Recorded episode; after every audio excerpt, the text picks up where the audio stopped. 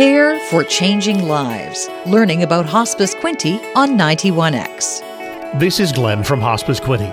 Everyone who experiences loss will grieve differently, and children, of course, are no exception.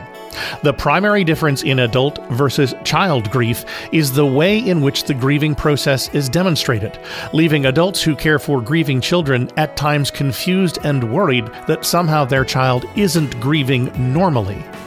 The way children respond to death is different from adults, which makes sense since their experience with death is far more limited, and the ability of a child to think in the abstract isn't quite developed. Most children are at least aware of death, even if they don't understand it. Death is a common theme in children TV shows, their favorite movies, and cartoons, and some of your child's friends may have already lost a loved one. For many children, the death of a pet will be their first exposure to death. But experiencing grief firsthand is a different and often confusing process for kids, and that is why play is so important in a child's grieving process. Your child may go from crying to playing, and that's normal. Playing is a way of coping with their feelings. It's also normal for children to get angry, to feel sad, become anxious, and act younger than they actually are. For example, very young children can regress and start wetting the bed again, or could slip back into baby talk. The late Vivian Gussin Paley, a longtime educator, put it this way The young child wants to play. He wants to play because intuitively he understands that through play he will understand more about who he is than in any other format. Psychologist Seth Aronson extends that line of thinking into play that involves the processing of fear, anxiety, and loss. One of the functions that play serves for kids is it allows them to approach something that might be frightening in a way that makes it less frightening and more understandable. Through play, children can control the tempo, the pace, and the content of a situation, and gain the ability to anticipate what happens next, all of which can take the sting out of a scary situation. Play really allows the child time and the space to act out some of the details of a loss. Psychologists call these processes denial and undoing, and they are essential to maintaining a child's sense of safety and control.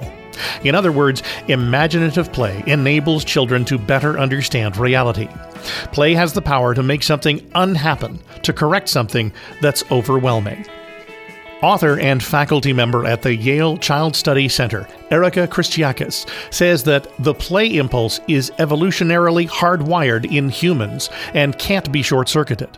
She explains that adults play a key role in setting the groundwork for what psychologists call productive play, which actively helps children process their experiences and acquire emotional and cognitive skills.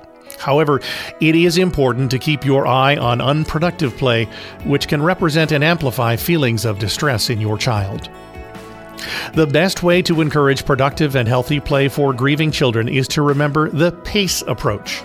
PACE is an acronym which stands for playfulness, acceptance, curiosity, and empathy.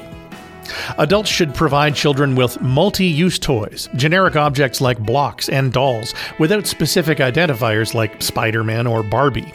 With known characters, they tend to play out those specific storylines, but when they have a faceless or generic toy, they engage with their own thoughts and emotions, what they find exciting, troubling, or confusing. The healthiest, most nurturing thing we can do for grieving children is to join them in their feelings.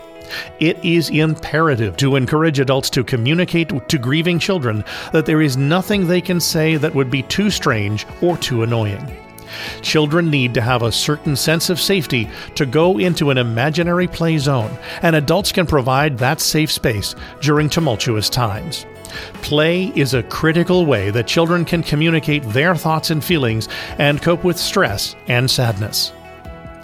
Hospice Quinte provides individuals, their families, and caregivers with compassionate end of life care by attending to their physical, psychosocial, and practical needs and offering empathetic care to those who are grieving through visiting hospice services and support groups. All Hospice Quinte programs and services are provided by compassionate, well trained volunteers and staff at no charge to the individual or their family. We serve a population of over 100,000 in Quinte West, Belleville, Deseronto, Tyendinaga Township, and the Tyendinaga Mohawk Territory. Learn more by visiting hospicequinte.ca and listen for new information each week at this time on Alternative Radio 91X.